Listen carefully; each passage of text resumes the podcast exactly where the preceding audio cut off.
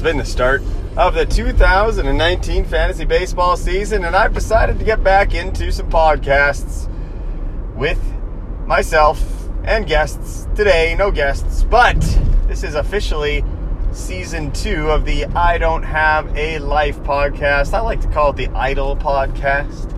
Driving on home, talking fantasy sports. Sometimes there'll be people here, sometimes there won't be. But uh, I feel it's time to start getting a little bit more content out there for everybody and check in with everything, do some updates on rosters. We have new members and all sorts of stuff like that. So, uh, a few things to touch on today. First of all, we do indeed, like I had mentioned, have a new owner, Matthew, who has taken the Seattle Mariners team and has uh, relocated them to Seattle. Uh, just kidding. From Seattle to Montreal. So we're going over the border. And I must say, I like Matthew's participation in the league so far. He's definitely clearly a baseball fan and he knows his stuff. I do feel a bit badly for him in that his team is horrendous. And it's going to take a lot of patience. I hope he has that patience in him because that would be very fulfilling, rewarding, whatever other adjective you want to use if he were able to get that team competitive. He was able to get a couple of gifts, um, one of those being Vidal Brujan, who I immediately regret offering up to him, but he's going to get some, you know, picks coming up here in the future as well. He made some nice picks in the draft. So it's a pleasure to have him on board. I'm just glad we found somebody stupid. I mean, uh, willing enough to take on that Seattle Mariners dumpster fire of a squad. So we'll see. Where is he at right now? I'm looking at the standings. So Matthew's team is four and twenty. Yeah, he's not going to go anywhere anytime soon. There really isn't anything I can say to that. It's going to be eye opening in terms of things he could do. I mean, he's he's running a team of Pujols at first, Ian Kinsler at second, uh, Neil Walker is in his lineup, Alex Gordon, Kevin Pillar, um, Kiermaier having a nice bounce back season with those beautiful blue eyes. Nice to see Kevin Kiermaier come out. I always believed in Kiermaier and felt that he got undervalued there a ton, and he might, if he's able to stay healthy, I mean, he's a 2020 candidate. He's going to play a lot because of his defense. Uh, that, that Rays team is very exciting. But anyway, welcome to the league, Matthew. I don't know if I've officially welcomed you. If I have, I'm sorry. Uh, but you get a double welcome. I don't think I have, though, if I am uh, being honest. I don't think I've done a podcast since the draft uh, recap, which I think he was part of. So maybe we talked about. I don't know. It's, that was Tom and I going over some stuff. I'm sure we probably neglected it. But hey, we have a full league, and for the most part, very active. Um, we had a couple of trades go down at the start of the year, trade talks being picked up. I know I've been uh, doing a couple trades myself, having shipped out Justin Turner for Tim Anderson and also acquiring a third baseman because that fuckhead Ian Happ decided he wanted to go play in uh, AAA Iowa and not in the big leagues. So I have to stroll out Jeimer Candelario out there. I also traded Happ in that deal as well with Justin Turner. So no longer do I have Ian Happ, a guy who I really like, but um, anyway, he's gone. So there is something else too I wanted to mention, and that was a poll that was posted a few days ago in which the majority of the league, I believe, voted and came out to something like 11 to 4 on the poll. And uh, as I scroll down to find it here, the poll question was seemingly an easy one, I think, for many people. It was let's add more roster space to the minor leaguers, uh, add four each year and continue to do so until you get up to 50 or something like that. So 50 minor league spots for a 16 man league. That's pretty insane, if you ask me. So, yeah, looking at the results here, 72% voted for that expansion, 27% voted against it. I personally voted against it, and I gave my reason on the site. It's not as simple to me as deeper the league, the better. We, as a league, have overcome some adversity because of teams that fell apart and were a disaster, and we had to have, you know, an owner in Watson moving teams to take out uh, one of the bad ones and give his team to another owner, and then we had uh, somehow a miracle enough to get Matthew in here to somehow take over the Mariners team. And the point is that when you get to a certain point, there's just going to be nobody out there to pick up in the minor leagues, especially, let's not forget that you can keep guys that are in the big leagues in your minors as well. So not only can you hide people in the minors that you uh, can't drop because you you can you can hide them there, you can stash them there for 150 innings or 250 at bats, but then also you can pick up prospects. We're talking. You know, I'm going to do some math here. It's what five times 16 is what 300. So you're, you're talking 300 prospects deep, there's just nothing after that. Like, you get out of the top 150, and there's guys that are never going to sniff the big leagues. And of course, there's a few that will provide huge value down the line. I'm not saying that's not true, but like, how are you supposed to rebuild a team if, let's say, your your team, uh, you know, you're taking over? We are going to have to replace owners in the future. Let's just let's get that out of the way too. But how are you going to replace a team and sell that to another owner when they have no picks because they were all traded? Their older guys are, you know, Pujols, Kinsler type that have very, very little value. And the minor leagues, there's nothing you can find. We're uh, Brett and I are in another league where we have uh, what is it, 16 man minor league rosters, and there's still not a lot out there. But you could go get somebody that you know is on a top 120 or top 130. I think the other day, uh, no, I'm going to butcher his name, but Noelvi Marte, who I just traded for, by the way, he's av- he's available in that other league that I'm in, and he's a good prospect, but he is nowhere near top 100 lists, and he's only high on my list that I use because uh, of the aggressiveness that he he tends to have in his rankings towards young upside players that haven't sniffed like low A yet, and yeah, sure, I could pick that guy up, and I'm rebuilding in that league, so I'm willing to do it. But those guys are long gone. If you start getting, we're at 36 man rosters. That's almost twice as much, more than twice as much. And if we're going to keep expanding that, I, I, I get it. I understand the opposite end of the spectrum here, where you're saying, well, we have four picks every year in our draft, and you have to expand your rosters, and I don't want to lose anybody off of my. But you got 36 guys. You're going to add four more. Like, that's at a certain point, you got to cut it off in a dynasty league, and you got to throw some guys that you may like away. You mean, I don't know about you, but like, if I look at my minor leagues, I could cut 20 guys, no problem, not even like think about them ever again. And granted, my minor league system is very, very barren at the moment, but I'm sure most of us in this league, even the rebuilding teams, have five to ten prospects that you know if we were forced to drop we would never really notice that we dropped them in like three years like oh yeah that guy never made it past double a and yet we're trying to fight for those spots the point is you need to have something available in the free agents otherwise number one it's going to be difficult to replace owners when inevitably we need to. And as we've seen in the first three years of this league, we've already had to replace owners multiple times each year. It's going to happen. Second, you're going to get a stagnant league where when trading dries up and people are sick of discussing trades, there's going to be no movement because nobody's going to drop anyone ever, and there's never going to be anybody to pick up ever.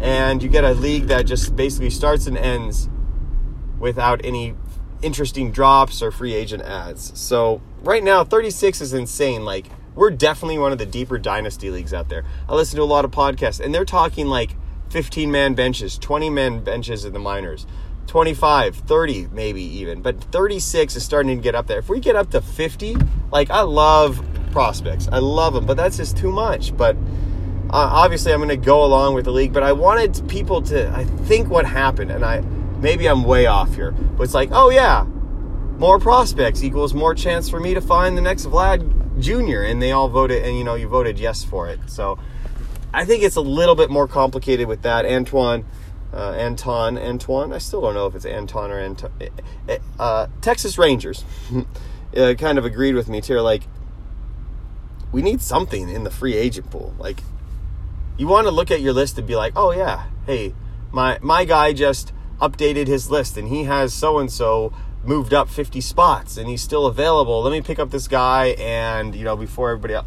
But it just won't happen. So, anyway, that's a little bit of a uh, ramble there, and I do apologize. So, let's get back into some fantasy things, uh, some fantasy surprises both in our league and perhaps in real life. Oh, you know what? I'm going to take that back. I'm going to go on another rant, and that was opening week. Okay, first of all, that Japanese series is ridiculous. I should not be punished because I don't want Seattle Mariners or Oakland Athletic players, which most of them are not very fantasy friendly. There's a few for sure. But just because you happen to have some, you get this like two game advantage, which becomes huge because then opening day starts on Thursday. And guess what? More than half of the teams had Friday off too. So it was a three game week and it knocked me down to four and eight because of three games where I didn't have any Mariners or Athletics, and he did, so he got a leg up. And I'm not complaining, but I'm complaining very, very much about that. It should definitely be a week and a half opening day week. Like it, it's just that's crazy to me that I, I'm down four to eight in this uh, season where I'm trying to be super competitive and it was simply because two or three days where by the way are still glorified spring training games it's not like your aces are going complete game shutout or eight innings over five hits and two runs like they're coming out in the fifth after 100 pitches sometimes even earlier than that or guys like Mark Foltynewicz. Uh, I am sorry to use Braves examples, but they're not quite ready, so they're in the minors. There's no way our opening week needs to be three games long which is what it ended up being. So I think we definitely need to change that. I'm sure we're going to forget because you probably already forgot about the opening week, but man, it, it put me into a hole. And it, it's just frustrating. And, uh, you know, it, it'll all even out in the long run. Like, if my team's shitty, like that four and eight start's not going to be the end of the world. And if it's a good, if I have a good team, that four and eight start's not going to be getting in my way. But still, man, what a it, it's an anticlimactic way to start the season because we wait all year to get going, and then bam, I'm down four to eight, and it's fucking Sunday night. And I'm like, what the hell? I'm done. This is over. I, I just lost. All, the opening week has been pointless. Plus, my Braves went and got destroyed by the Phillies. That didn't help either. So, but uh, I'm not bitter about that. So let's take a look at some of the surprises here. Um, one team I want to point out doing really, really well are the San Francisco Giants. That's Tom, our last guest here. And his timeline is getting pushed up pretty rapidly. He's, you know, you you think of the Giants, at least I have in our league, as a team that's rebuilding. If I wanted to, you know, add a position, I look on his team for some older players and I offer him some prospects, and bada bing, bada boom, I got my guy and he's rebuilding. But the rebuild's done. It's now in the next phase, like the ascension phase, because this lineup's pretty gnarly, minus the catching position, which was uh, Russell Martin, um, who is now on the IL. Uh, you had Muncy at first, Cesar Hernandez at second, Rendon at third, Kingery, Altuve up the middle, Juan Soto, Ronald Acuna, Peralta, to go along with some very intriguing pitching. If I can press the pitching button here, uh, which is Walker Buehler, Felipe Vasquez, Chris Paddack, who came up, Jack Flaherty, who I love uh, Shane Bieber, who I'm in love with as well, Pablo Lopez. Like, holy crap, this team is competitive. And, well, it may not be enough to take down the defending champ Padres. Like, this team's really, really good, and it's only going to keep getting reinforced as the season progresses. So it'll be interesting to see what he chooses to do. Like, is he just going to be happy that you know Chris Paddack came up probably like five months sooner than I would have expected, and you know, does he go for it? Does he make some trades? Does he get rid of some of those prospects? Does he hold course? That's going to be a really interesting storyline to follow throughout the year, and I'm, I'm excited to see what he's able to do. Um, another team that's, you know, a little um, interesting to say the least are uh, the Blue Jays and the Yankees there in the AL East.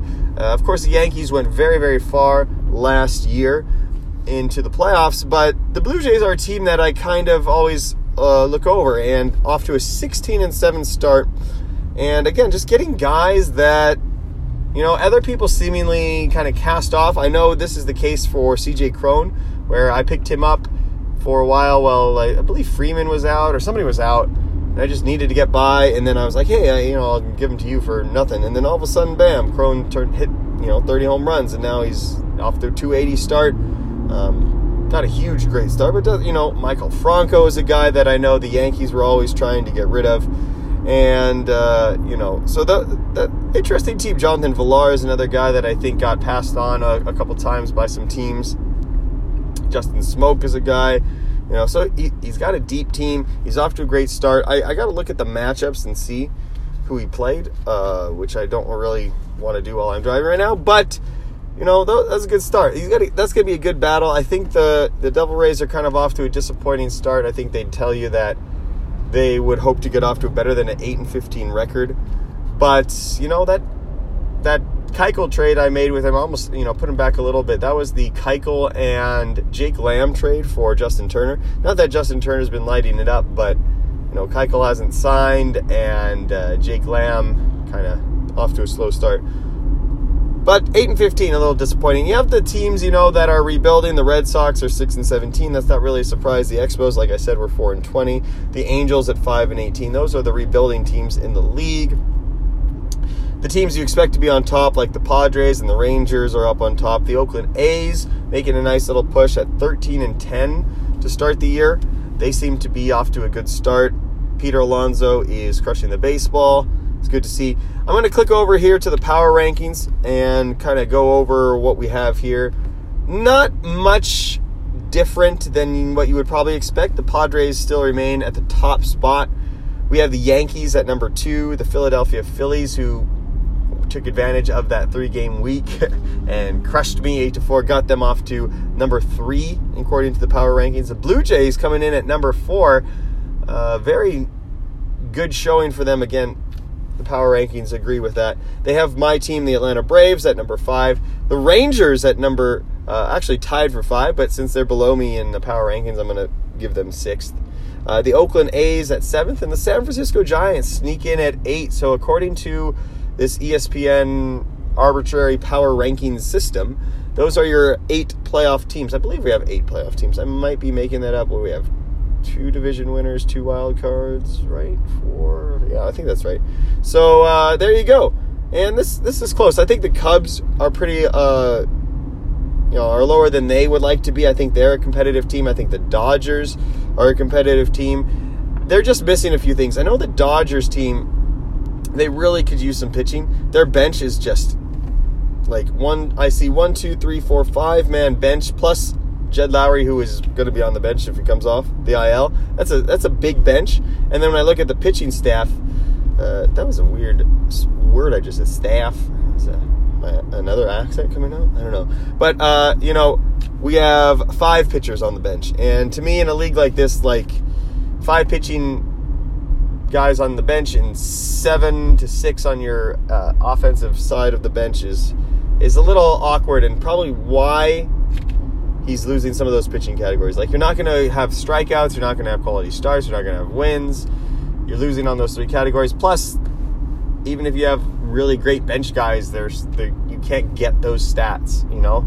So they're hitting five home runs, but they're on your bench, and the guy you put in for him is 0 for 8 with, you know, zero uh, anything, and uh, it's hard to know which you know during the week which one's going to happen. So anyway, that's that might be an explanation a little bit. I think he needs to be a little aggressive and see what's out there in terms of pitching. Even if he loses a deal, like if he does. Uh, let's. I mean, let's just see what what he might be able to do. You want to go from a position of strength, right? So he's got a bunch of you know speed out there. He's got a Michael Taylor. He's got uh, Jackie Bradley, Goodwin, Hamilton, Pham. Uh, all those guys are capable of stealing a base. So I would probably try to maybe Pham's a good one off to an incredible start. He's getting some notoriety with his on base streak. You know, go out and lose a deal. Get like two to three average starters. A guy like uh, a guy I just traded for actually, Rick Porcello, would be a good guy. You know, you wouldn't do Porcello for Pham straight up. Like that's not enough for Pham. But if you added Porcello and like Marcus Stroman, if we're just using guys from my team, like two very average to maybe slightly above, you know they're going to go out there. You know they're going to post a lot of quality starts. You may not really like that trade. You're probably losing that trade, but you're adding some depth into your pitching rotation. So those are the types of deals. I don't expect him to make it like this week, but if it continues on for the rest of, let's say, April, May, and all of a sudden he's, you know, 10 to 15 games under 500, that's a move you just do, or it's time to rebuild. Like, you got to make that decision. And, uh, you know, so. Hey, we got a live trade offer. Da da da da da. We're gonna play some music today. Oh, oh, that's a commercial. That's not good. I thought that would be a lot cooler. But we do have a live trade offer. I wonder who it's from. Take your guesses on who it's who it's from. This is really anticlimactic because it's nothing exciting. It's actually from the Padres, and uh, we had a little controversy here today.